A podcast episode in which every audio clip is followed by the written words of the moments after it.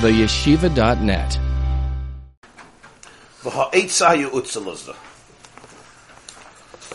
So most of the Maimer explains the positivity.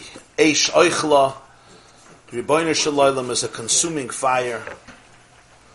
And that means two things. Number one, just like a fire will not be contained, will not exist if it's not contained. Same is true. The Devar Hashem sustaining the world needs to be, so to speak, held down ferociously. And that is through either the wick or the logs, which he compared the wick, which creates a subtle flame, to tefillah, and the logs, which creates a more tense flame, a larger flame, through Torah and especially tzedakah, mitzvahs, milas chasadim, machshava, dibura mais. Eish oichla also means it's not enough to hold the fire down. The fire has to eat something. It has to consume. It has to convert something into the flame. It cannot just exist on its own. It needs to be fed. Something has to be, something has to yield, give way as a result of the flame. He says Torah mitzvahs can only be because they're being experienced by a Jew who experiences the, the, the heart, the passion, the bittul and the klois hanefesh. It's the skafi, the sabach. He explained that even though these are physical things, anikiv rosh ranon, it's the branch of that tall cedar that ultimately lifts up that which you place on the branch to the highest heights. And that's the same is true with Torah and mitzvahs. And then he said, and all of this also exists in the opposite. Zela umazah. There's Eish Oichlan, there's Eish Zara, and there are thoughts, words, and action which hold on to those fires. In other words, all passion has to be fed. No fire exists on its own. No fire exists on its own. We feed our holiness and we feed our addictions. Everything has to be fed. The shark has to be fed, and the leviathan has to be fed. The wolf has to be fed and the sheep has to be fed. And whoever you feed leave, lives, right? And grows. And grows, yeah. Yeah. So when a person says, I have a sheep in me and I have a wolf in me, that's true. But who asked you to feed it? if you wouldn't feed it, it would become emaciated. So it's all about, you have to feed the flame. The flame exists, but not without you feeding it. How do we feed it? We feed it in very interesting ways. Sometimes we feed it, we don't realize we're feeding it. In other words, we give the fire the credit. The fire doesn't get the credit, you get the credit. Both in the positive and in the negative. The fire is a fire, but the fire doesn't last if you don't feed it. This is a very fascinating idea because it basically means all addiction is being legitimized by the person's psyche. All habits, all instincts. It doesn't begin. There's no I have a habit. It's a fire. You got to feed it. I don't have a habit. I have a distortion in my mind. That's what I have. Very important. It's not I have a habit. I have an I have a distortion in my mind that's letting me feed it.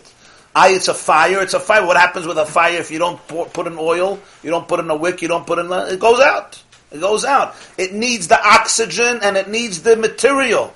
It needs the substance to be able to consume, to destroy. That's what it needs. That's true with Elikus, and lahavdil, it's true with an Eish Zara also. It's true with an Eish Zara, with an alien fire. So therefore, the fire has to be fed. And in that process, the person is also catapulted to a place that he would have never reached. In other words, the fire needs me, but through that, I also go to places that I never could have reached on my own. Again, both in the positive and in the destructive. And that's the concept of kaf, hakela, as discussed. So he spent most of the Maimah discussing it in the ideal way of life and reality. And then a few lines he says, and you should just know that everything exists also in the opposite, in the same process, Zela Umaza.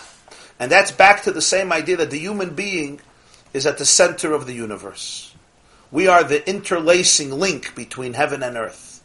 We are in the eye of the storm. In the, on the axis. The human is the axis upon which the entire cosmos, physical and spiritual cosmos, rotates. And therefore, through the human being, he brings down the Eish Oichla of Hashem or he brings down the Eish Zara. But his Machshava Dibra Maisa is not just ineffective or apath- or indifferent. It has a tremendous cataclysmic impact on not only on himself and his environment, but on the entire universe. And he continues, The Eitzah for the person experiencing the Kaf HaKela that we discussed, the spiritual slingshot, where the person is catapulted and transported into a place far beyond where even he can imagine he ends up with as a result of bringing down the Eish Zara, which then lifts him up or belittles him to very lowly places. The Eitz is Asois HaTshuva. On this you have the doing of Tshuva, Befrat Basar Simei Tshuva. Especially, the Maimon was said before Yom Kippur, Shabbos Tshuva. Especially Aser Simei Tshuva, Sha'oz Azman Ve'ez L'chol Chefetz. That's the time that's designated for everything to go back, to be returned to its source. And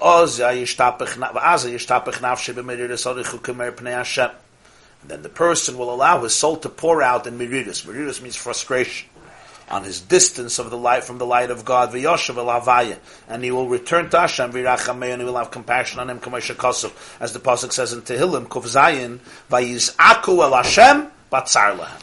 They cried out to God in their tsar, in their distress. When a person feels a sense of distress, a sense of, of agony, something is pinched, a spiritual nerve is pinched, pinched. So yishtapich nafshay, there's an outpouring of the soul. Get me out of this place. I don't want to be here.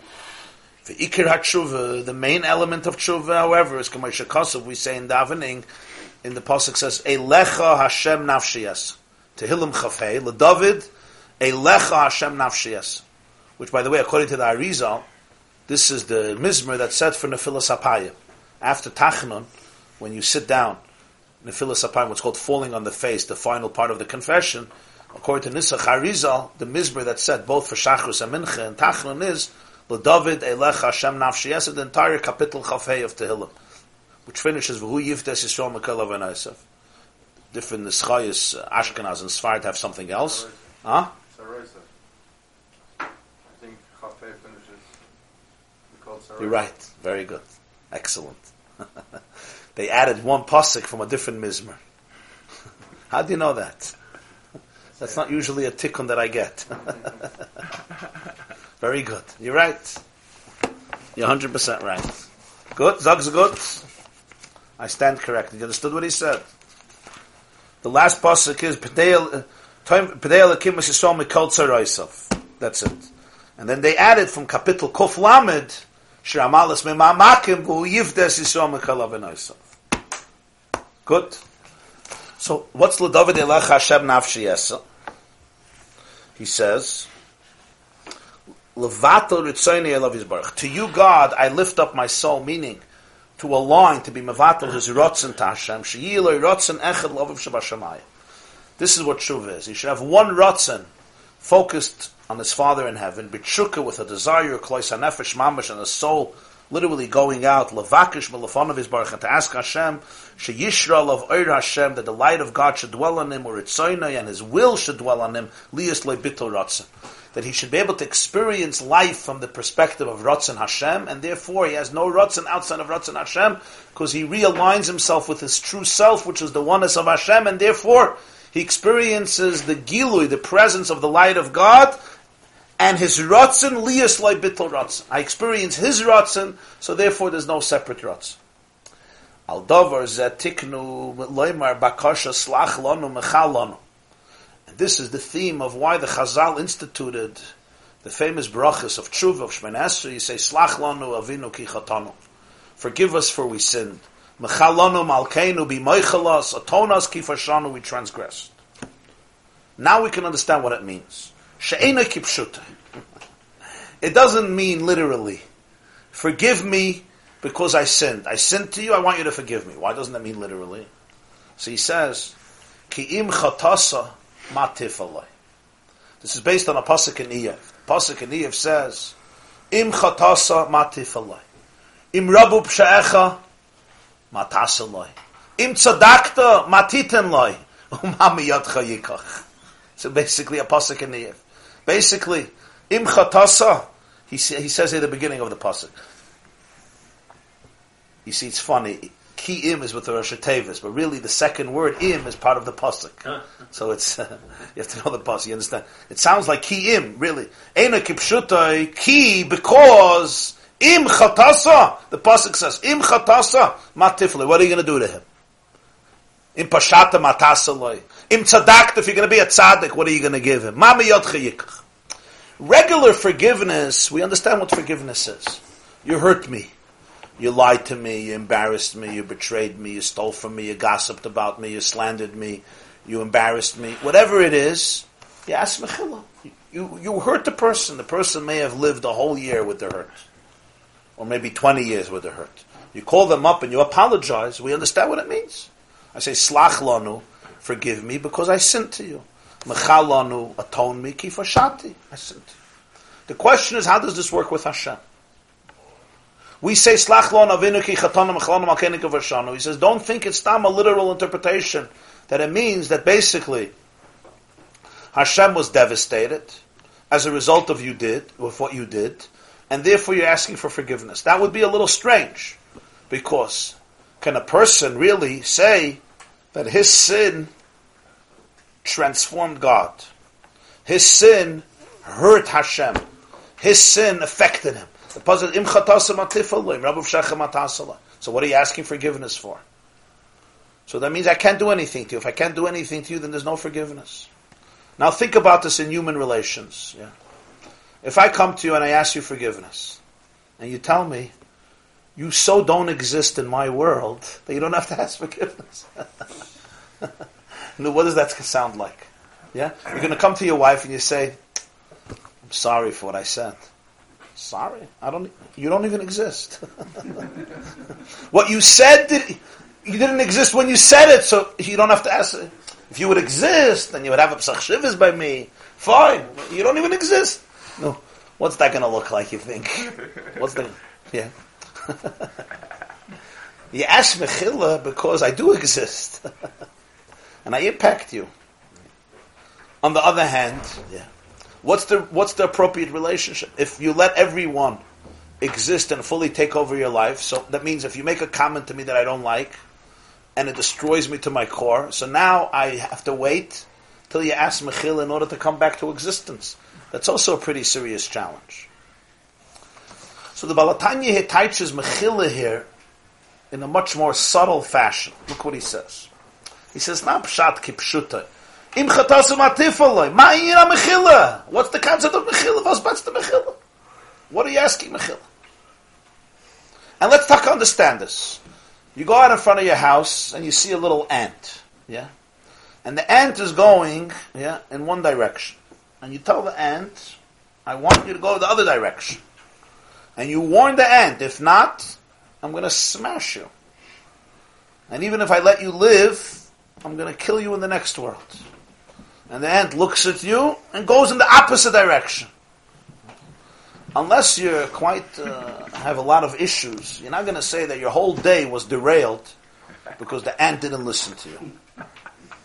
Even if the ant understood you, which also I don't know exactly how that works, but even if the ant understood you, you have an animal, a pet, who does understand you, yeah?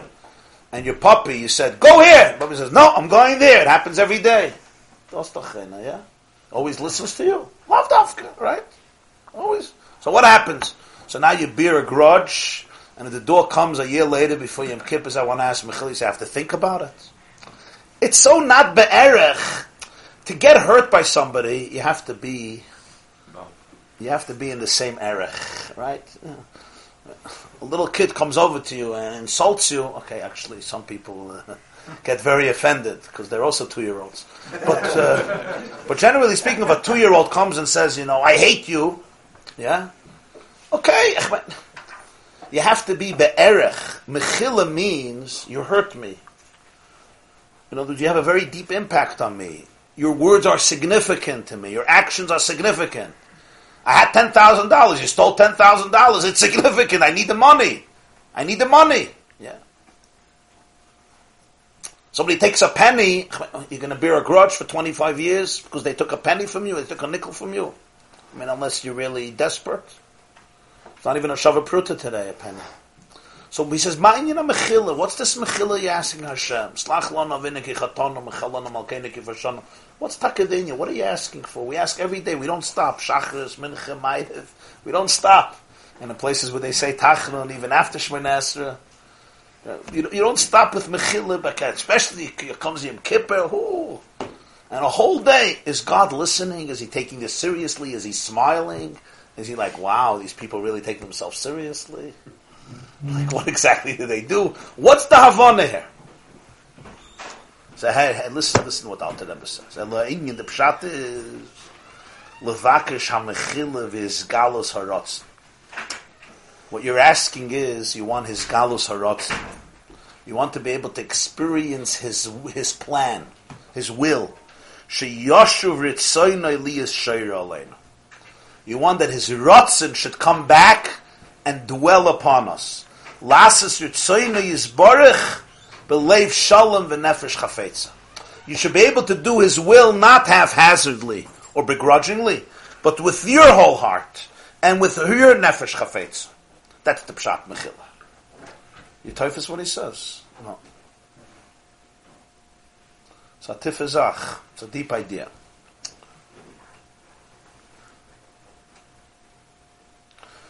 Take the word mechila. The Maral says the word mechila comes from the word. What does the word mechila mean?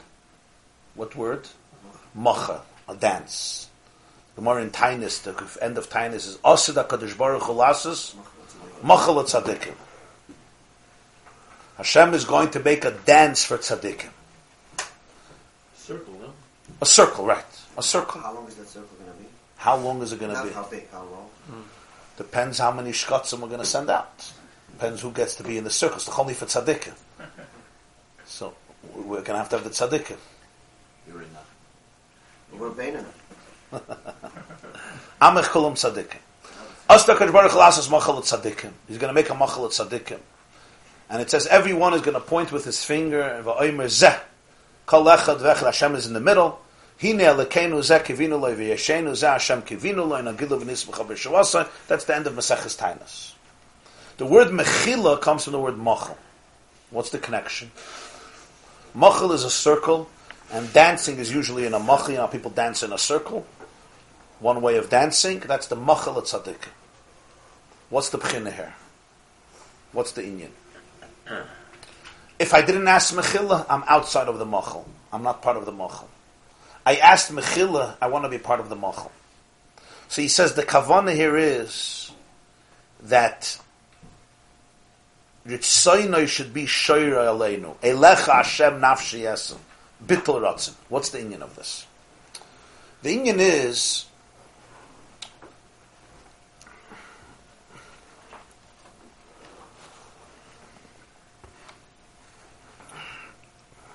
we learned before, if you remember, about davening.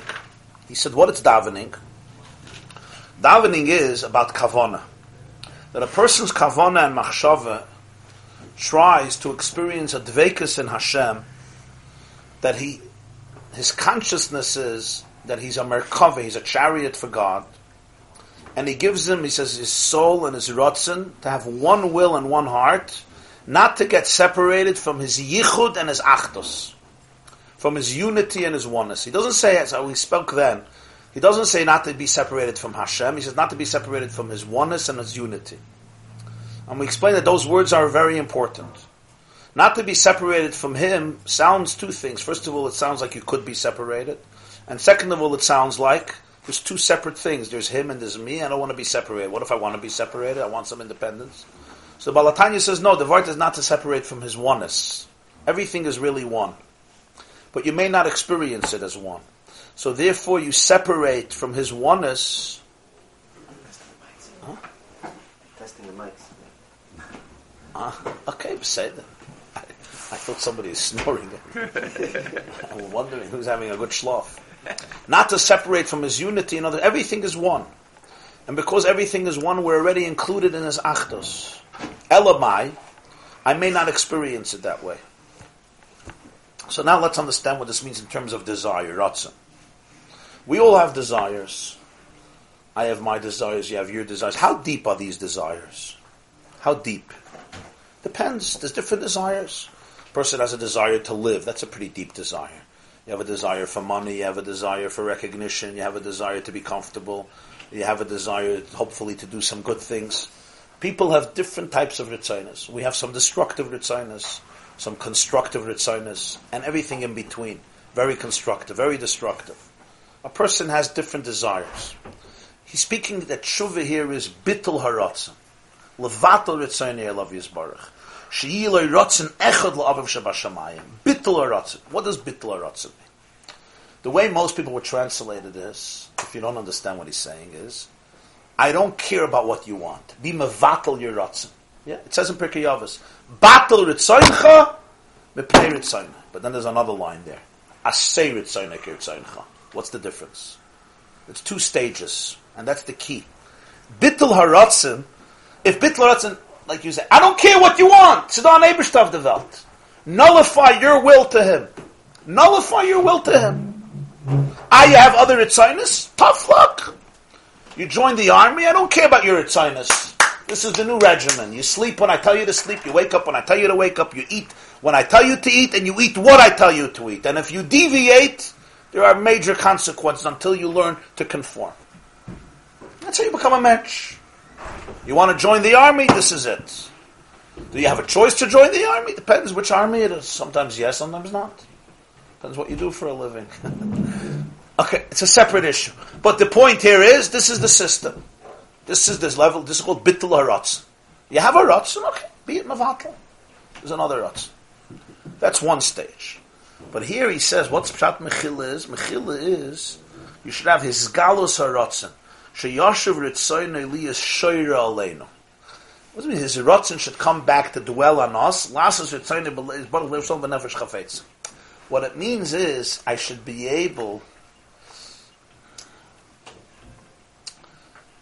to enthusiastically embrace his ratzin as my ratzin, because it's really one. I should really be able to see that there's no two Ritzinus. If the truth of man, if the deepest truth of man is that he or she is really Ein Sof, is part of Ein Sof, which is the whole beginning of the Maimer, that the soul is really, birth is God exhaling, death is God inhaling. In other words, the neshama is really one, completely one. It just assumes a separateness and distinctness in the evolution of the worlds. But the concept of truth is bringing it back to its source. Bringing it back to its source means that in your true reality, there's only one Ratzon. God's will, that is your deepest will. Your deepest will, that is Hashem's will. It's not two separate things. It's only one Ratzon. Ah, you tell me that's not the case. I have a lot of wills, and I look in Shulchan Aruch and I see God has different ritzoinas. He has his ratzon. I have my ratzon. Yes, sometimes I'm not fully in touch with myself. That's true. I'm concealed. We all have blockages, and when I have blockages, I have a lot of different desires. And it's a very, this is something we all understand in different situations. A person has an addiction, I'll give it in a simple addiction, to food. Okay? if he would be completely in touch with his own body energy, he wouldn't want this poison. It's poison. It's mamish poison for him. So why does he want it? Because he is not completely whole. He has a void. He usually has a pain that he's trying to run away from. That's what it usually does. And people have different outlets to run away from their pain. Or there's another instinct in him that's taking him away from who he is. So yes, he has a very strong ratzon. But how deep is the Ratzin? It's not very deep. What do I mean it's not very deep? I think I told you once. I once read a fascinating study about addiction. That when people were diagnosed with a terminal illness, majority of addiction cease. Person is told you have four months to live. If he would have been told you have 60 years to live, he would have to be in 12 step programs and he would have a relapse for the first six years. And only when his wife throws him out of his house and he loses all of his kids, maybe he'll actually go into recovery and take it seriously. He was told that he has six weeks to live, three months to live. The addiction was gone. What happened? Huh? but you, ha- you have to follow up with it. So you have to hire you have to hire a shoot. You have to hire a hitman. If you can follow up, that's fine. That may also be a good way to eliminate addiction. I said it's a new treatment plan. I heard what he said. Uh-huh. I heard what he said. Yeah. Well, It's very interesting. What, what's the pshat of this? The pshat of this is when a person suddenly realizes they have six weeks to live, everything changes. You become in touch with a different part of yourself. If somebody was told you have two hours to live, how would you spend those two hours? How would we spend those two hours? Right? If somebody if somebody becomes aware, it's a whole different. You have to crystallize who you really are and what you really care about. Usually, I don't have to crystallize that. There's always a tomorrow. There's always the next day. There's always the next week. But when there's a certain situation, Khalil, it shouldn't happen in such a negative way. It challenges a person. You know, there was a professor a few years ago. He wrote a book called the Le- uh, the Last Lecture. The the was it, Last Lecture. A professor in Pittsburgh. in- Randy. Huh? Yeah, Randy Pausch. He was diagnosed with a terminal illness, and universities have an interesting concept called the last lecture. You basically, a professor gets up and is asked one question. If this would be the last lecture you would be giving to your students forever, what would you say? What would you say? Or to put it in the, the vernacular of uh, a more Jewish vernacular, if you were to give one shear your whole life, and this is your only shear, your last shear, what would you say? What would you say?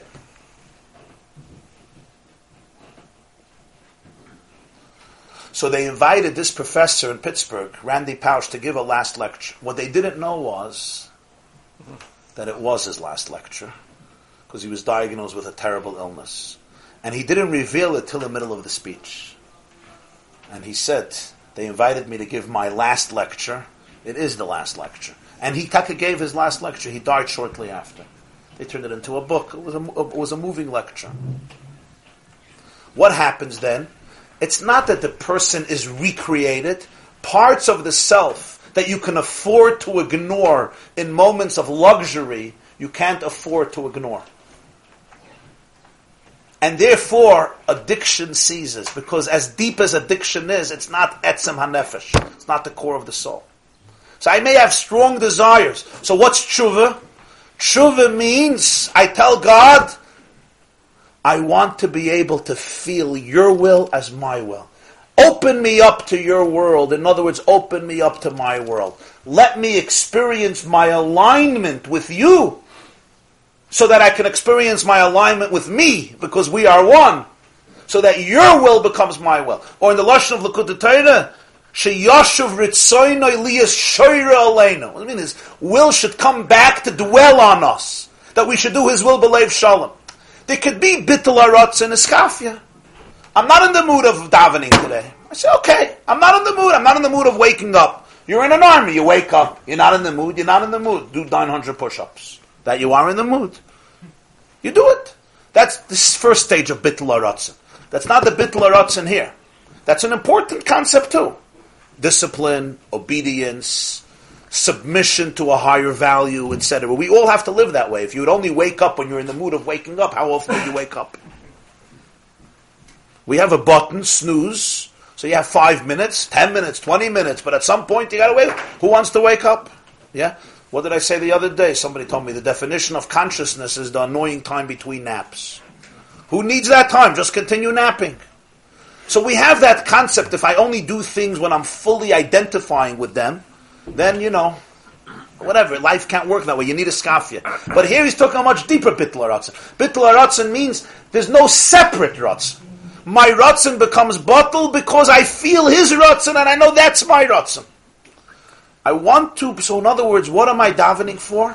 Slach avinu ki chatanu mechalonu malkeinu ki is. I'm asking God I should be able to see myself as you see me.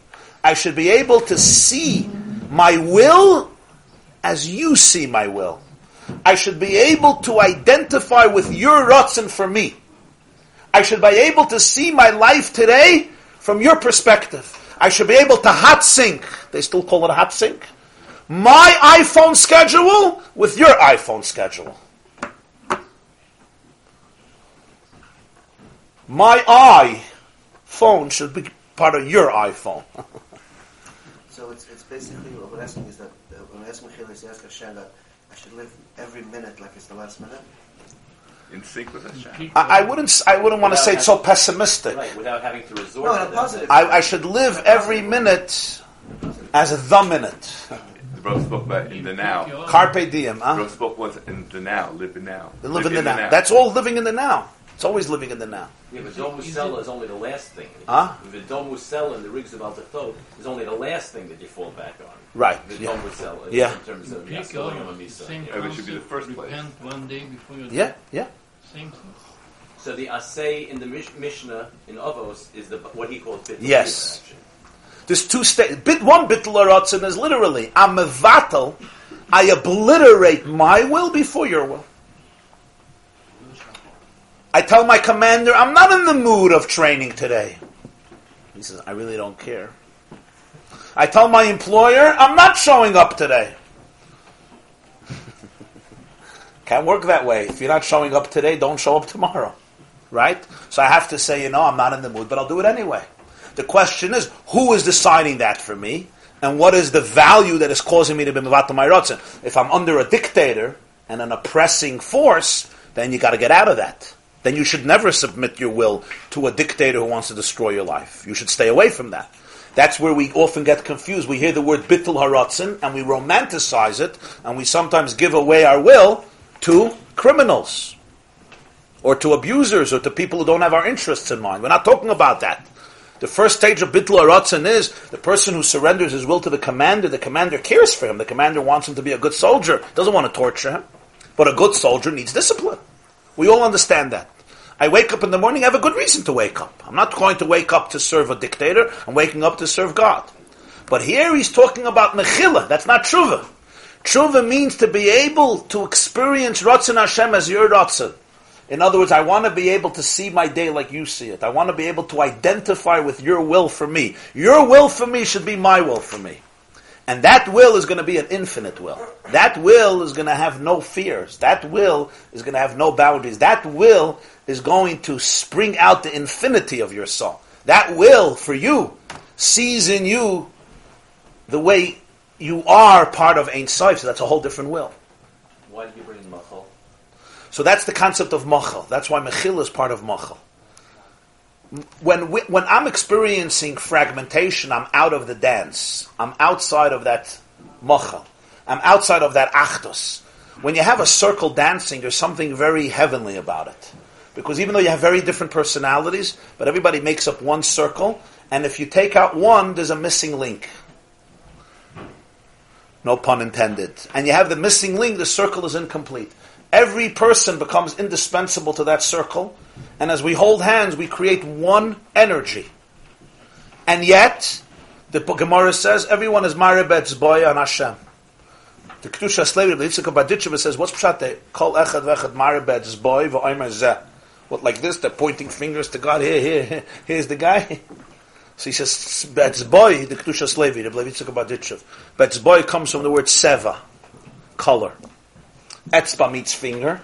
Etzba also comes from the word seveya, and one of the malachas of Shabbos, dyeing, coloring, right? Seva. A color, a color. So he says everybody serves God in a different color. No two people could serve Hashem in the same color.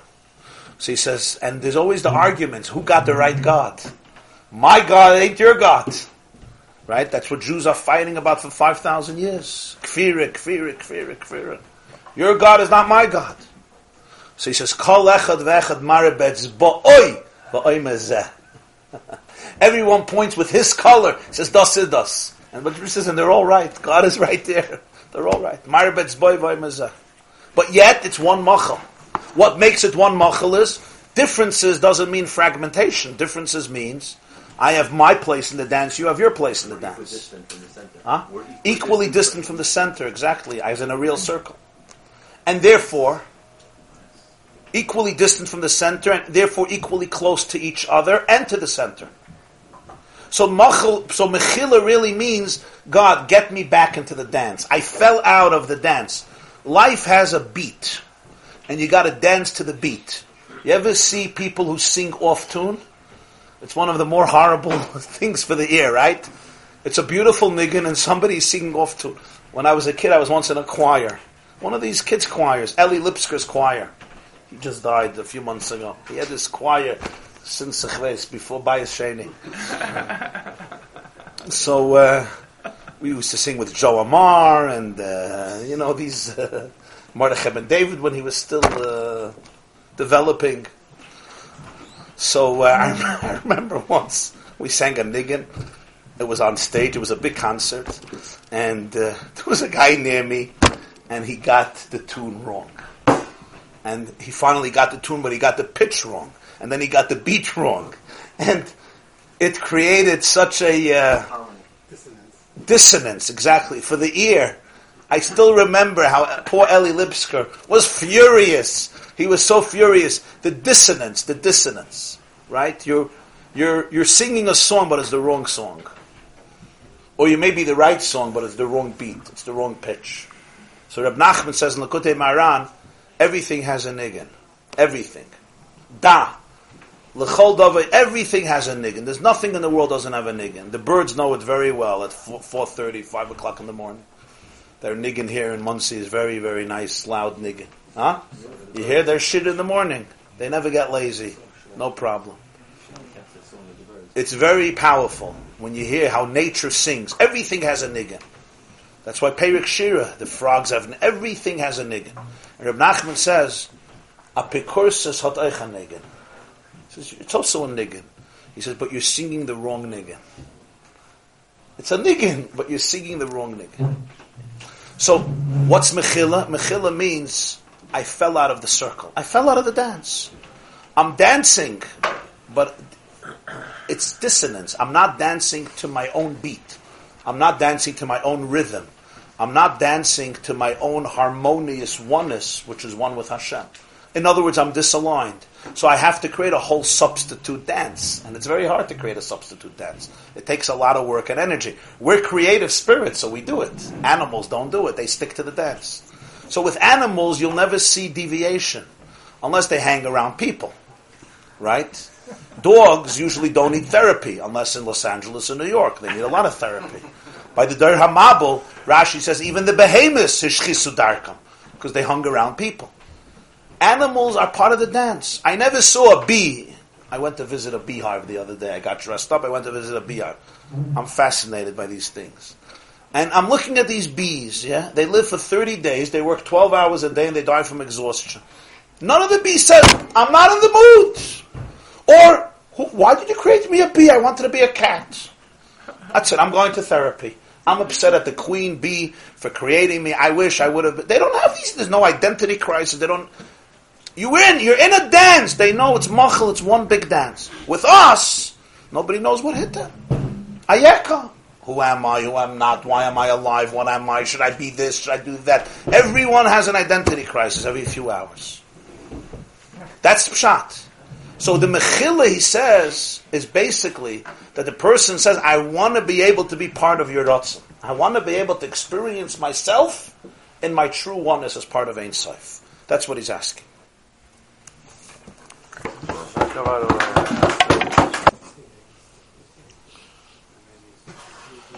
So the summation of what we discussed was, what's the concept of asking forgiveness?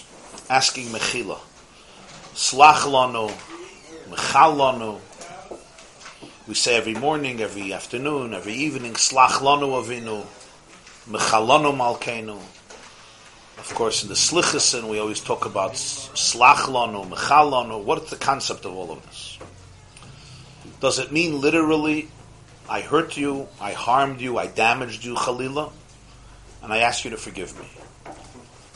He says this has to be understood here in a much deeper way. What is the deeper way to understand it? So again, you read these words and you can understand it a little superficially, and then you can go one step deeper. When you read these words, it seems that the Baal HaTanya is saying you can't harm God, you can't do anything to Him. Im chatasa matif eloi, ma yina. Well, what are you gonna? What are you asking forgiveness for? It's like a little baby comes and uh, tries to punch you, right? You don't even, you barely feel it. You weren't hurt to be able to, apologize. To apologize. It's not typhus makim. It's not uh, im tzadakta matitin loy, not your rishis and not your tzitkus. Mami. So he says the union of the mechila is that his rotzen should dwell on us. That we should be able to do is Ratzim with a complete heart. So, let's explain it a little, a little, with a little more clarity, perhaps.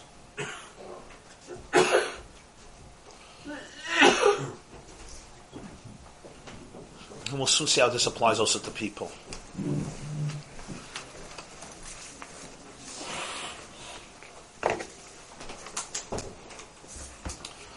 If you hurt me, you hurt me for real. I'm emotionally, I'm, I'm emotional, I'm sensitive, I'm weak, I'm frail. And we're all weak. Every, we all have our weaknesses. We all have our, our sensitivities. I don't know if the word is weakness. We have our vulnerabilities. If I have a sore spot and you choose to punch that spot, it's going to kill. It's going to hurt. We have sore spots. We're, we're humans. We're vulnerable people. Somebody really hurts me. I'm affected by it. I may be affected by it unless I have very thick skin, or I'm very cold, or I'm very indifferent, or I'm very tough, or I'm very cynical, or I'm very detached, or I'm emotionally dead, or or I'll do it in the other extreme. I have a unique confidence, a unique emotional, wholesome confidence. I may be actually hurt and bruised and wounded, and I walk around with those bruises. And some of us are not only bruised, but we're tattooed. And there's a big difference between a bruise and a tattoo. Somebody asked me, why does Torah prohibit tattoos? I said it's one of the most important prohibitions in the world. People hurt you in life, but now you have a choice. Is it going to become a bruise or is it going to become a tattoo? If it becomes a bruise, it still hurts, but after a few days, it'll go away. But some of us tattoo the experiences into our skin and it remains there. So that's a whole different experience. That's a choice. Huh? That's a choice. Sure. At some point, it becomes a choice. When I'm four years old, it's not a choice. When I'm nine years old, it's not a choice at all. But uh, at some point, it becomes a choice. Yeah. At some point, it becomes a choice of how to interpret my experience and what to do with it. It becomes a choice, If you leave the nine years old. unless you remain four years old. Yeah. It's the Charosis analysis you just made. Yes. Yes. Now, whether the person is tattooed or even if the person is bruised, but the pain is there, and I feel dejected by this person, I feel hurt by this person. Now, when this person comes to me and asks mechila, it takes courage to forgive, but I'm capable of forgiving, putting the past behind us, seeing the person is remorseful. He's also weak. He also makes mistakes. He's apologizing. He regrets it. He wants to begin a new chapter. He wants to uh, recreate our relationship. That's what forgiveness is, and it's a very powerful idea.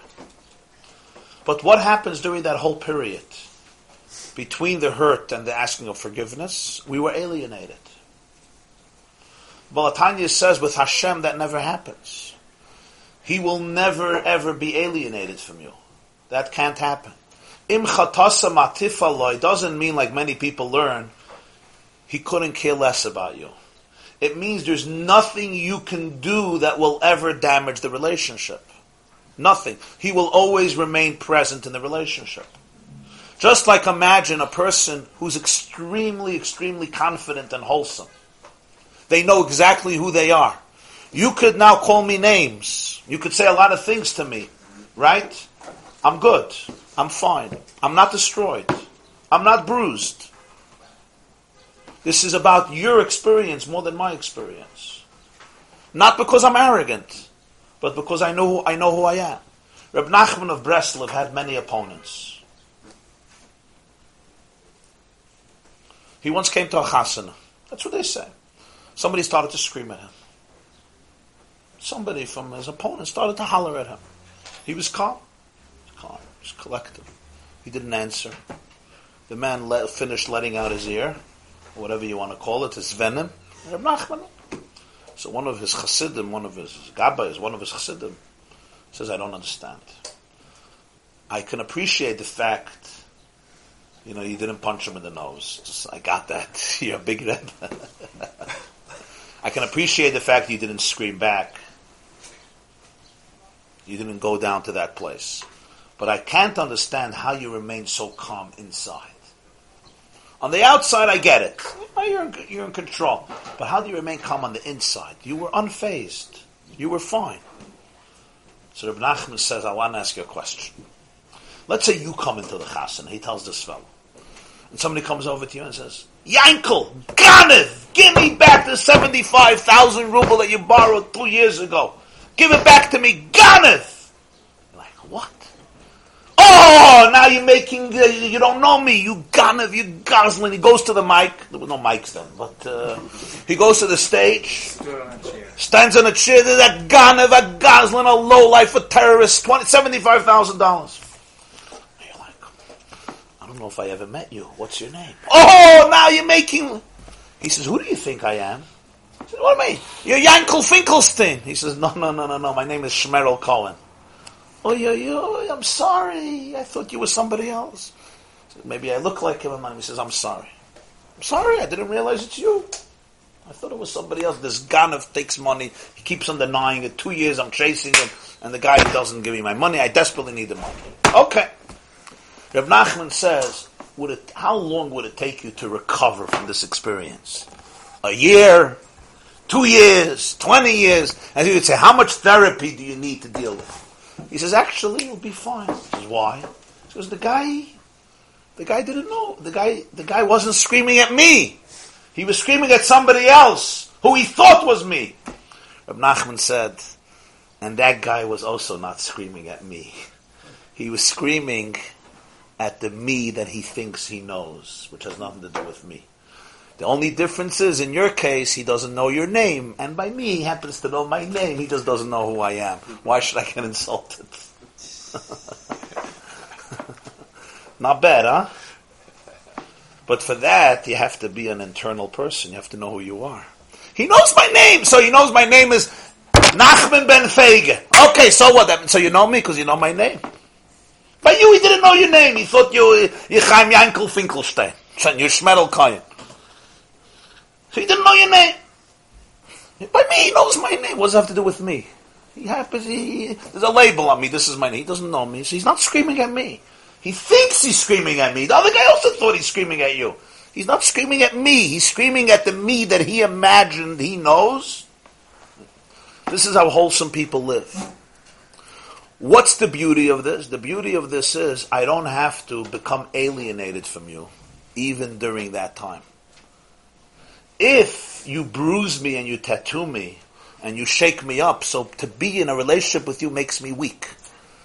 If you're the person who insults me every Monday afternoon, I'm not going to be with you. Bye, goodbye, Charlie, you're out of my life. Done. But if I'm in a very wholesome place, I can be here for you, even when you completely misunderstand me. Why? Because I'm not being defined by your interpretation of me. You with me? So this is a very critical point because in a relationship, sometimes people hurt other people. If I am in a position of weakness, then you're my enemy. And that's it. I have to cut you off from my life to survive. But if I could be fully present in the relationship, I can have compassion, I can have sensitivity, not because I like being insulted. I don't think Reb Nachman liked being insulted. But he appreciated the fact that it really had nothing to do with him. When we judge other people, we spoke last Thursday from the Tov, when we judge other people, we're judging ourselves. Whenever anybody judges anybody else, they're not talking about anybody else, they're just talking about themselves. Everybody sees the world from their perspective, and that's how they judge people. Whenever somebody comes to me and says, oh, you know, you know, let me tell you about this guy. I tell them, you're not talking about, just remember, if you want, I'll listen to you. Just keep the Lashon Hara down. But remember, you're not talking about that guy. You're talking about yourself. That's it you're talking about. You know about that guy less than I know turtles in New Zealand. What do you know about this guy? What do you know? You read an article in some stupid magazine. What do you know? Don't you don't think you're talking about him. You're talking all you're talking about yourself. That's it. Well, when you point a finger at somebody, simultaneously you're pointing three fingers at yourself. In other words, much more than you're pointing at him, you're talking about yourself. They say there was once a, a, a Jew who decided he's an art connoisseur. You know, people who decide that they're artists and they go to museums, they fall asleep, but they go to museums, they go to operas, they go to concerts, to symphonies. They sit down and they're on their phone or they fall asleep, but it's culture. So uh, this Jew goes to the Louvre, you know, the Louvre in Paris, and he makes, you know, he's became an expert. So he's in this uh, very uh, elite art gallery, and he's looking at these paintings with this critical eye. So the museum curator is standing there and he says, you know, was guckst? What are you looking at? He didn't say it in Yiddish. So the Jew says, I'm trying to see if there's any depth in these uh, paintings, if there's any great talent and genius. He says, listen, young man, I don't know who you are, but these paintings are not sitting on the throne of judgment now. You are. Verstehst? Not a garage sale. Yeah. They are not being judged. Their genius has been established by people greater than you and I. You're the one being judged now. If you could be a typhus or you can't be a typhus, which is fine. you know, people think, ooh, let me decide. Make sure. This is true in many, many areas, right? They, nobody, they're not being judged. You're being judged. That's the Baal Shem Tov's Chiddush here. Nobody judges anybody else. They just judge themselves. This doesn't mean you're not allowed to have opinions. Don't confuse this with the view that you're not allowed to have opinions about anything. You're allowed to have opinion. You need to have opinion, but you always have to be open to discovery. Open to discovery. So therefore, when I come from that space, what does forgiveness mean? What does forgiveness mean in that space? This is the chiddush. What does forgiveness mean? For the perpetrator, it means he has to be able, number one, to ask forgiveness. What does it mean for the victim who really wasn't a victim? What does it mean for that person?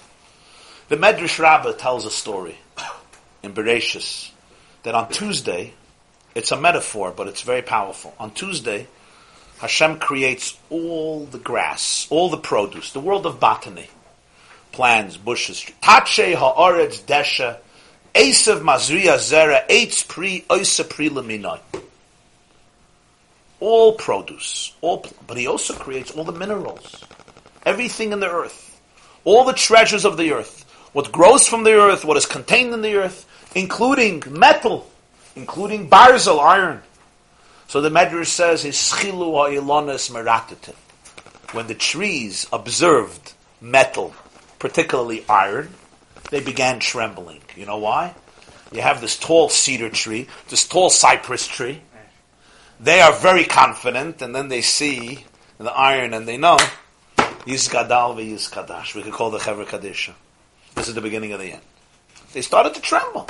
They're like, "Wow, we thought, you know, we're the masters of the world, and here you have an iron, uh, an iron uh, Axe. axe, and boom, you're done. The tree is felled. Amalem Hakadosh Baruch Hu. God said, "Don't tremble. No axe will be able to cut you down if you do not give the axe part of yourself. Because the handle of an axe is made of wood that comes from you. If you don't give him the wood, he won't be able to function. That's the medrash. What's Hashem saying? In simple English, he's telling the tree, nobody can cut you down without your own consent. If you don't allow him to cut you down, he can't cut you down. He can do what he does. This man was screaming at Reb Nachman, you're this, you're that, the mamzat gan. You know how people are. I only, you can only cut me down if I let you, if I give you the handle. If I deep down think that I'm a horrible person, and then you tell me I'm a horrible person, you cut me down. Because I helped you cut me down. I gave you the handle. I gave you my wood. Now you can cut me down. Without that, you can't cut me down. If that doesn't mean it's comfortable, it may not be comfortable. But now I don't have to run away from you. If you cut me down, I have to run away from you. Being in your presence is suicide. But if I could be fully wholesome and know myself from within, I don't have to run away from you even during the hurt. So the Baal HaTanya says, when you speak about forgiveness with Hashem, don't think before you ask forgiveness, he was like, oh, you're on my bad list. I hate your guts. Oh, you asked Mechila? Let me see. We'll think about it. We'll think about it. He said, that's not pshat. He never went away from you. The relationship was never damaged from his perspective. He was completely there. Im means he never allows your sins to block out the relationship. Why? Because you're dealing with the ultimate source of confidence, of course. When I speak with humans, I'm just giving a metaphor. You know, and we're all vulnerable when you're dealing with the ultimate source of confidence. And with pure infinity, absolute infinity, I am not destroying God's core to the point he's like, oh no, I'm not dealing with this guy anymore. I'm not dealing with this guy. Either I'm in the world or he's in the world, not together. There's one person Hashem says that about, an arrogant person. Me and an arrogant person can't live in one place. But that we understand. Because an arrogant person by definition means I am at the center of the universe. So what's mechila? So now let's go back to our marshal with people. What is real forgiveness? Real forgiveness is this person may be wholesome, but I ask you forgiveness. You know why I ask you forgiveness? Because I lost my relationship with you. Because I don't know you anymore. As a result of doing what I did or speaking the way I did, I don't have you anymore. I don't have you in my life. I don't have you in my life. You may be present, but I can't experience you anymore. I alienated myself from you. So what's mechil? I want to go back to that circle. I want to go back to that dance. I want to be able to be with you. Somebody yesterday wrote me on the shear. Very nice Haggadah. I appreciate it. I just want to look.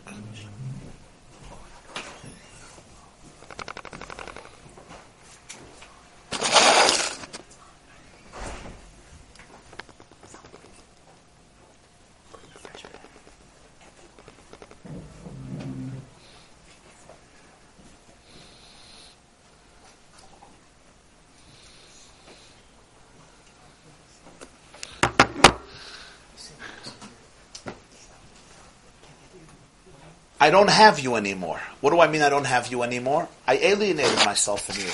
I can't experience life together with you. So therefore, Mechila is, I'm trying to find you again.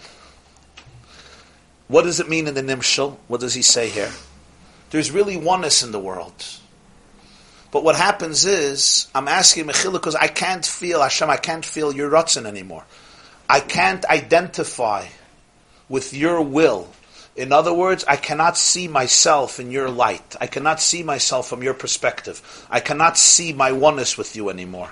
And therefore, my will and your will are completely two separate wills. In other words, I'm only in touch with my superficial will. So mechila is I want to be able again to realign myself with your perspective of me. I want to be able to realign my identity the way it is one with your identity. So therefore, it's about the bittul haratzin that our ritzonis should not be separate. I should realize asay ritzonik ritzoincha, as we spoke previously, that there's the oneness is absolutely there. So I ask Mechil in order to be able to experience you with full enthusiasm and emotion to completely be present in that relationship. That's what Mechila means. That's the slach and the mechal It's not that before the mechila there was no relationship. On the contrary. It was always there. Stam, if, uh, for those who are more familiar with this, you'll appreciate it more. I'm just going to say an interesting little vart, a little story. I heard this from Rabbi Yoel Kahn once.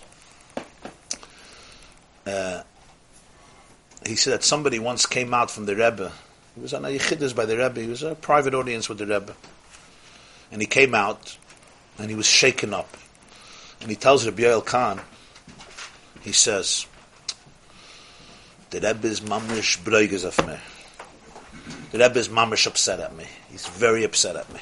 He was shaken up, shaken up. The Rebbe is bregazim. Apparently, the Rebbe shared with him some uh, words of uh, critique or whatever he shared with him. And uh, he was a prominent person. He was, uh, you know, an active person. So there was a lot to talk about, I guess. And uh, he said, "The Rebbe is mamish bregaz of me." So told him, he says, "That's not a problem. That's good." That you shouldn't be worried about. Das darfst du nicht deigen. Der ist. I'm worried about something else. You shouldn't get upset at the Rebbe. That's what you have to worry about. the Rebbe is upset with you. His love to you is so profound, you don't have to be worried. His upsetness to you is part of his love to you. That don't worry. That relationship is intact. What's going to happen is you get upset at him and then you cut yourself off. Then you're done. Somebody who's completely connected with you, he's upset at you. That, that's, good. There's a relationship. Maybe he should be upset at you. Problem is, I get upset the other way. And when I get upset at you, it's like, oh, I cut you out of my life. Why do I cut you out of my life? Because you're threatening to me. I don't want you. I don't want a person like you. I can't handle the truth. I can't handle the truth that you will show me in my face. And therefore I want to manipulate you to be able to conform to my insecurities. That's not what you need a Rebbe for. You don't need a Rebbe to have somebody you could manipulate to tell you what you want to hear. That's not what you need a real Rebbe for. If you're looking for a real relationship, real relationships challenge. They intrigue you. But there's a premise. The premise is, I will not separate from you. There's nothing you will do if you remain honest and accountable. There's nothing you will do that will cause me to say this person is unworthy. That will not happen. Once you have that premise, you can build. This is something you can build on. It's not a house of cards. It's not a house of sand. It's not like a castle you make on the beach in sand. One wave comes, boom. A lot of relationships are that way. Yeah, you know, you build these beautiful castles on the beach. You remember? And then a wave come, boom! It's all over. That's where the relationship goes. It's a foundation built on absolute trust and loyalty, and therefore, I could critique. I could challenge you very deeply, and it can even be painful. But when you get upset at the Rebbe, you get upset at him, now you're cutting yourself off. So mechila means I want to find you again. I want to find you. So the man says, I know God you were here, but I lost you. I lost seeing me from your perspective. I don't see me from your side anymore. I don't see my will from your will. I don't see the achdus, the oneness. That's what mechila means. Don't think that the relationship was actually damaged. It was the ability that you should be able to serve him, believe shalom v'nefesh chafetza, that you, his rotzen should come back to you. You should be able to align yourself once again with one will, with one desire, his rotzen, because it's really who you are. But you don't know it anymore. You don't know it anymore. And therefore, part of asking forgiveness from God is, may sound a little funny, but it's true, is also asking forgiveness from yourself. It's really the ability to forgive yourself for having a part that's pretty stupid. It's really the ability to be able to ask forgiveness from yourself and say that even though there is an element in me that can damage myself, there's an element in me that remains completely pure and loyal and wholesome. The ability to be able to understand that and to appreciate that, that's also part of the to what we just learned, it's not, not just a little bit true. This is this is the entire Mechila you're asking yourself. What do you mean? So you can connect to, uh, back to, to Hashem because that was never never cut. It's in our perception that it was cut. Beautiful. So you're saying that's really what it's about because since the relationship was not severed, it's just your perception that it was severed. You have to be able to trust that part of yourself and say that I am not the evil person that others think I am, or even I think I am, which is much worse. I am not that person. To be able to reveal in yourself that element that was never disconnected. So Unconditional love. The unconditional love, right? What Rav Nachman said to that to that person, uh, or about that person that was yelling at him, we can say it to ourselves. Stop, ye- no, stop yelling at yourself. You're not talking to the real love. Right, right. You have to have self-awareness. Yeah, in other words, what Reb Nachman said to, about that person, he's not screaming at me. He's screaming at somebody who he thinks is me. It has nothing to do with me. So we have to also say that to ourselves. I have been screaming at me, but do I know me? If I could get to know me, I don't have to scream. I can embrace. And I can also understand the fact that I could, this could be a distortion of confusing me with me. What do they say? Definition of chutzpah is you come to the therapist because you have a split personality and then you want a group discount. So uh, you want a group discount. You, you want to give yourself a discount because you realize you're not made up of one. There's a group. There's a group here. So that's the vart. Uma inyan amachila. One, two, th- one, two, three, four, five, six. Your toif is the inyan. This is a very, very rich point. Extremely reiche vart.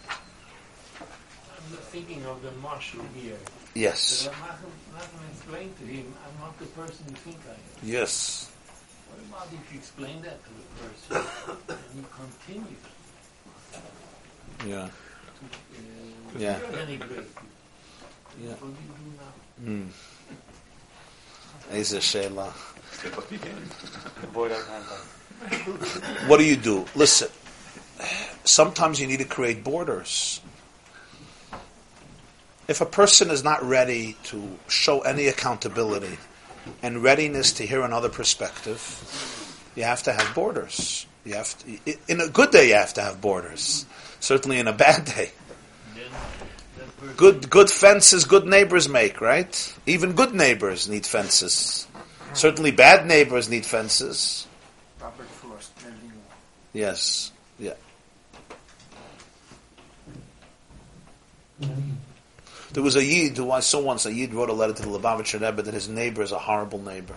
He doesn't know what to do. He drives. You know, sometimes you have a mazel with a neighbor, and machtem shiga. Nothing is ever good enough, right? Your kid walked into my garden. You left a piece of garbage. Whatever you do is not good. Can the machem shiga off and come? So he writes that he has such a shochem. We ask every day, may adam ra, may chaver ra, may shachin ra. There's something special about a neighbor. I kind of gain the yard because there's no vacation. There's no vacation. It's 24 hours. So uh, he asked the Rebbe Neitza. So the Rebbe said to him as follows: If you will learn how to deal with the shachin ra that you have in your own heart, automatically it will transform the shachin that you have geographically near your house. Everything is a mirror. You have your own neighbor inside of you that you haven't dealt with. Why don't you deal with him? Finish dealing with him, the other neighbor will be worked out. Now this is very fascinating. What's the connection? But the world is connected. The world is connected. Our own, that's the point of this whole mimer. The cosmos rotates on our consciousness. Machshava, me dealing with myself somehow affects my neighbor, even though my neighbor doesn't know about my work, but it affects my neighbor.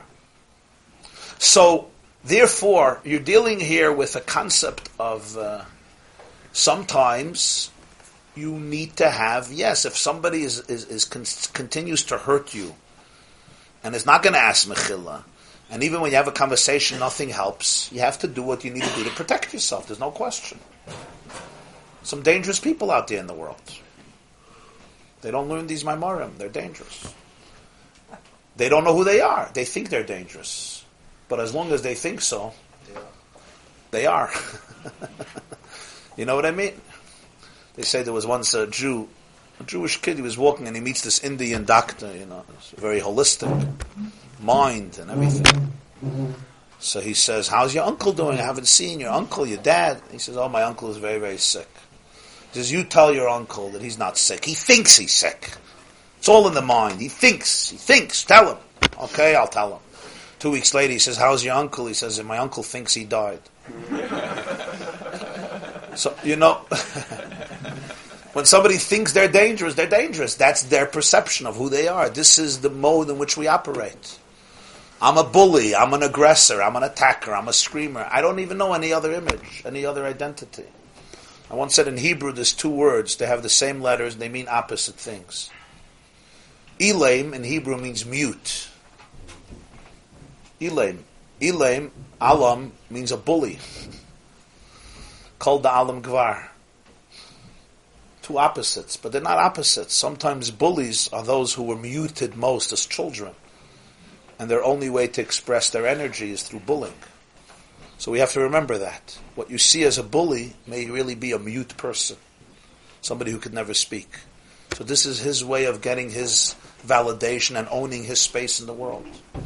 Sometimes narcissists suffer from the deepest wounds of insecurity and therefore they have no other way of gaining traction in the world but by feeling that they own everything.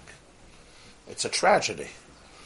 I'll call upon them, that's the Nakuda. When we realize all of this, we could gain perspective. It doesn't mean you don't protect yourself, but it means you don't have to run away from the relationship, even during the hurt, when you know yourself from inside.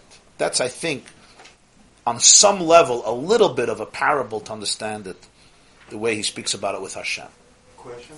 Yes. Well, it's a little bit off the point, but you were speaking about a narcissist, someone who uh, has such deep insecurity that they can't get traction in the world. So what's the aids that given to a narcissist? Take the mirrors off the bottom of the ocean, and what do you tell them? How do they get traction in the world? On one foot. What's the Eitzah for a narcissist? What is it called? Narcissistic personality disorder, right? There's a condition. It's a serious condition. Narcissism is a serious condition. But here's the prerequisite. If the narcissist is open to the fact that he has a problem and he can take responsibility for it, the paths of healing are open. The challenge is not narcissism. The challenge is Getting them open to that. Exactly that the narcissist will do everything to deny it to others and to himself, and usually people who are real narcissists are professionals. They have charisma, they have charm, and they have always make friends in shul. They have like this group. You know, they're good with the gabbai, they're good with the rabbi. They're, they they know how to maneuver their place. They're smart, but they're very very ill. They're very sick. And what happens is they create a whole fiasco and a whole facade. And then when you come to their friends and you say, you know what this guy does to his wife? I know of a situation. Uh, this fellow, he's a, he's probably, I, I know him from what he does. I don't know him personally. Uh, but I know him from what he does. So he has a system. Whenever he's angry at his wife, Thursday she goes shopping for Shabbos. She, they have a house full of kids, and she does the shopping. He stops the credit card. So you know you're in you're in you're in Costco, you're in uh, in, in Evergreen, you're in Wesley Kosher, right? And you bought 500 uh, grocery to feed your kids, to feed to to feed kids, yeah. And right then you buy the count. You know the line was 25 minutes or 45 minutes, and you're you're a mother, and you have three kids in carriages. You understand the matzav, yeah? Even without three kids in carriages, you want to kill yourself by the time you uh, you finish with the shopping. You know, going through the list of your wife and making sure you got the right type of quinoa. But uh, you know, with the clothes, you need this one. They don't have this, but they have this. They have this. But we're going to die if we eat this or buy this type, etc. By the time you finish shopping after three hours, you want to die. But now imagine the mother with three kids, and of course the cards don't work. And it's an ongoing. It's not a mistake. Mistakes happen. It's on. It's intentionally. The crowd worked in the morning. This is to show who's boss and to take revenge. No, here you have. Uh, this is a, Sicky. right. This is a sick person. It's a sick, inhumane, cruel person. But the person is not ready to acknowledge. When a narcissist is not ready to acknowledge a problem, now you're stuck completely. Because he lives in it, he justifies it, he blames everybody else, and he's not ready to acknowledge his terrible, terrible mental and moral state. So you have to build the structure from the outside. That's the first thing. have to build the stru- Yeah. Now you have to build the structure from the Yeah, so, so so therefore you have to protect yourself. You have to create very serious borders, and people around him have to say to him that your life is completely heading down into a. You're going into the abyss. You're going to destroy everything, every relationship you have. Nobody will ever be able to deal with you and trust you. If the narcissist takes full accountability for it and acknowledges it, It's not easy, but then at least he could become aware, and then he could become aware of how it works and what triggers it and how he responds, and then he could gain control. And like in every challenge in life, he can even become a great person. Because any darkness that is confronted creates a light that is infinitely greater than regular light. One of the big yisoidas of the Baal HaTanya. Anytime you confront darkness and you deal with it, you will generate a light that you could have never generated if you didn't deal with the darkness. Yisr na'ar mitoicha choshech. Always. It's a very great idea. So that, that includes a narcissist too. But without accountability, you're not going anywhere. And that's true with everything. It's true with mental illness. It's true with uh, with addiction. Yeah. It's true with all serious flaws and vices. The prerequisite for any growth is awareness, awareness, awareness. To take responsibility and to be accountable. And to say, here I am, heal me. And that's what Mechillah means. What's Mechillah? Mechillah means I have become disassociated from truth completely. I lost you, God. Help me find you. Let me find your will. Because your will is my will. What's narcissism? What, what is narcissism at its extreme? Narcissism at its extreme is basically saying that there's nothing in the world outside of me. I am God. What did somebody once tell me about somebody? He's a self-made man and he worships his creator. Think about that. Okay? What's your advice to the wife? What's my advice to the wife? Take cash.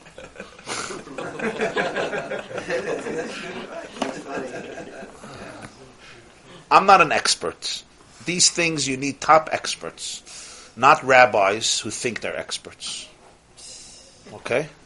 So I'm not going to tell you what's the advice for the wife or the advice for the kids. You need a top expert opinion how to deal with narcissistic personality disorder and similar situations. You need real experts to give advice, people who studied it, people who know what's going on, people who have a soul, people who are sensitive, people who are empathetic, but people who understand this and studied it. This is not my field of expertise, so it wouldn't behoove me to give advice, would be inappropriate. But I know that whatever advice anybody gives, the prerequisite is awareness, and I also know, based on, I think, a lot of the teachings of Chassidus especially, that often all these things are rooted not in what they look like. They look like one thing, but they're rooted in something else. Right? The Alter Rebbe always says that in the Shirish, things are different than the way they come down. Yeah? Sometimes you have a person, uh, somebody told me about their child, that um, he's growing up and he's very, very antisocial. He's very antisocial. He doesn't like people, he doesn't, he runs away from people. So this is how he was labeled, antisocial with, with all types of labels. He said they were watching family videos when he was a kid, and they realized he was the most social child. Two years old, three years old, he's running around, he's greeting everybody. They had these videos of the parties, people coming in. He's the most social of their children. They forgot. They forgot that he was the most social. That means something happened. Something happened. So maybe it was the other way. Now they call him Asperger's. He was diagnosed with Asperger's, no empathy, no social skills, no social cues. You live in your own world. And I asked myself, and then somebody sent me an article that somebody, uh, some scientists, yeah, some scientists are suggesting this now, that it could be the other way around. That some Asperger's, they have so much empathy, they have so much emotional sensitivity that it's too painful. So they shut it off. They shut it down. If you feel so much and you're five years old, it's too painful. Especially when you get a stab. So what do you do? You numb it out. You say, I don't like people, I don't know people, I don't feel not because you don't, because you do. It's too much. Or in the Lashon of Torah, Likutei Torah, the iris are too big for the kalim. The iris are too big. You don't have the kalim for such sensitivity. So what happens? Shvir Sakalim. You get rid of it. Nobody knows it exists in you. They call you Asperger's. So you live your whole life thinking you're a social misfit. You hate people. Really, you love people. Really, you're very close to people. You were just hurt. You don't even know this. So you process yourself in a completely distorted way. What happens if the narcissist is not in such a different position? What happens if the narcissist did not have one day of security in the world. There was nobody there to nurture him, to hold his hand, to make him feel that he has any dignity in the world. Maybe one emotional response was, I can't trust anybody ever. The only one who will ever exist is me and nobody else. Because that's his experience, that's his only way of knowing how to process life. You understand that these, so sometimes what you're seeing is really not what it is in the Shirish. And if he can identify these types of qualities, what happens is he realizes narcissism is not your path to redemption. That's not your path. But the first prerequisite is awareness and accountability of saying, this is what has become of me, and I have to be able to challenge it and to stop the train before it goes down a cliff and my whole life becomes one big shipwreck or train wreck, I guess. What do you want to say? Oh, I was going to ask, uh, Brother Weiler, what, uh, not, not professionally speaking, what would be the what would be a, a, a, a, a way to a way to cure it? but what would be your AIDS Satova? You, you call Yes. all the time, I'm sure, for AIDS. What would be your AIDS Satova in dealing with someone who is that, who's in denial? You're like a friend of mine. I once told a story and he said, without names, who was it? I don't get put you on the spot. If you if you'd rather not answer, I will 100% get it. Since, since, it's, I- it's a question that, that, that I think that I'd like to hear from the Rav, I, I just wondered what you thought.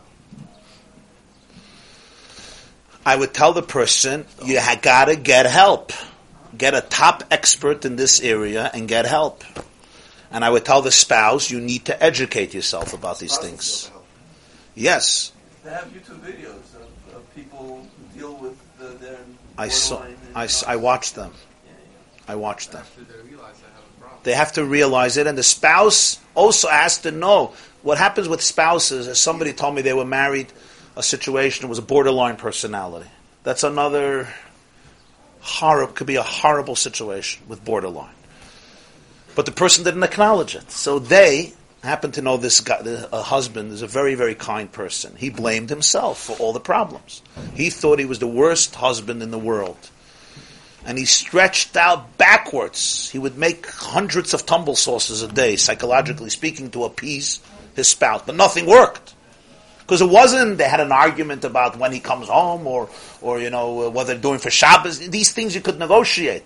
But uh, this was a, a, a, a, mental challenge. It was a very serious issue without accountability. And he told me the difference was somebody gave him a book called Walking on uh, Eggshells. And suddenly he discovered, which is about this, and suddenly he realized that his life was completely in disarray. It wasn't a normal situation. He was he didn't even know what to expect. He didn't know what a normal life looks like. Now, a person who takes responsibility for the fact that they have a challenge and they're ready to do the work, even though it never it's never perfect, but they're ready to do the work. Some of these people become great heroes. I know some of these people. Now the other way around, I know another fellow was married to borderline for years, had a lot of children with them, said he's going to make this marriage work because he wants his kids to have a good life. And he told this to me recently. And his life was so miserable, he was at the verge of suicide. He couldn't deal with it anymore. And his mother drove down in the middle of the night to his house and she took him out. Married man, she took him out. She took him to her house, to her and her husband's house. And she saved his life. She nurtured, nur- nurtured him back to emotional health. He blamed everything on himself. He became a shadow. He became a shadow of a person. There was no person left anymore. Because he was not educated about the reality he was facing. It's very important for people to know what they're dealing with. To speak to the right people, to read the right information, to be able to know what is my issue and what is not my issue. Where I take responsibility and where I can't take responsibility for you. I can't live your life. I can't go to the bathroom for you. I can't eat for you. It would be nice if somebody can eat for me, but it doesn't work that way. Right? It would have been nice. Mitzvah shebegufa, you can't be a man or a shliach, the Tosfos says, yeah? Some things are mitzvah shebegufa. You have it in positive and negative. I can't heal for you. I can heal, I can barely heal for myself. I can't heal for you. So that's, uh, that's what, that, that's, um, yes, okay. Gross Brothers advice that he gave on your wedding. Being accountable. Be accountable, don't be perfect. The day I got engaged, I called my brother, day before, day after, and I asked him for advice. Or he called me, whatever the situation was. So he told me a very memorable line. He said, Don't try to be perfect in your marriage. I know you. You will not be. You will be you will fail again and again and again. You're going to do everything wrong. What I suggest to you is don't be perfect. Just be accountable. Huge, huge. Just be accountable. In other words, when you make a mistake, don't run away from the planet. Own it. Own up to it. Don't run. Be present. Be accountable. Because that's what you need. That's the key.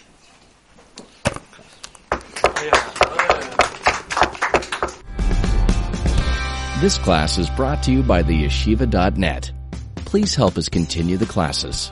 Make even a small contribution at www.theyeshiva.net slash donate.